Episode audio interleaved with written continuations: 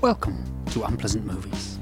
Here we examine works of extreme cinema that applies an artistic vision with a thoughtful agenda. Films that challenge you as a viewer for a good reason. We talk about one film per episode, discussing it in depth, what it is, what it does, and how we like it. You should probably have seen it beforehand, or know that you have no intention of seeing it at all, as plot spoilers tend to come aplenty.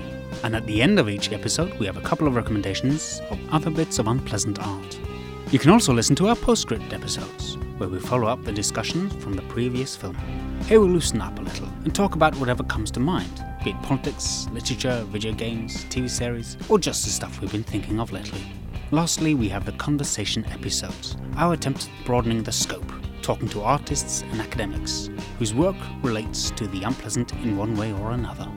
So join my co-hosts Sverre Aagaard and I, Thomas Simonsen Balmbra, as we explore how a term like unpleasant applies to culture in a positive and enlightening way.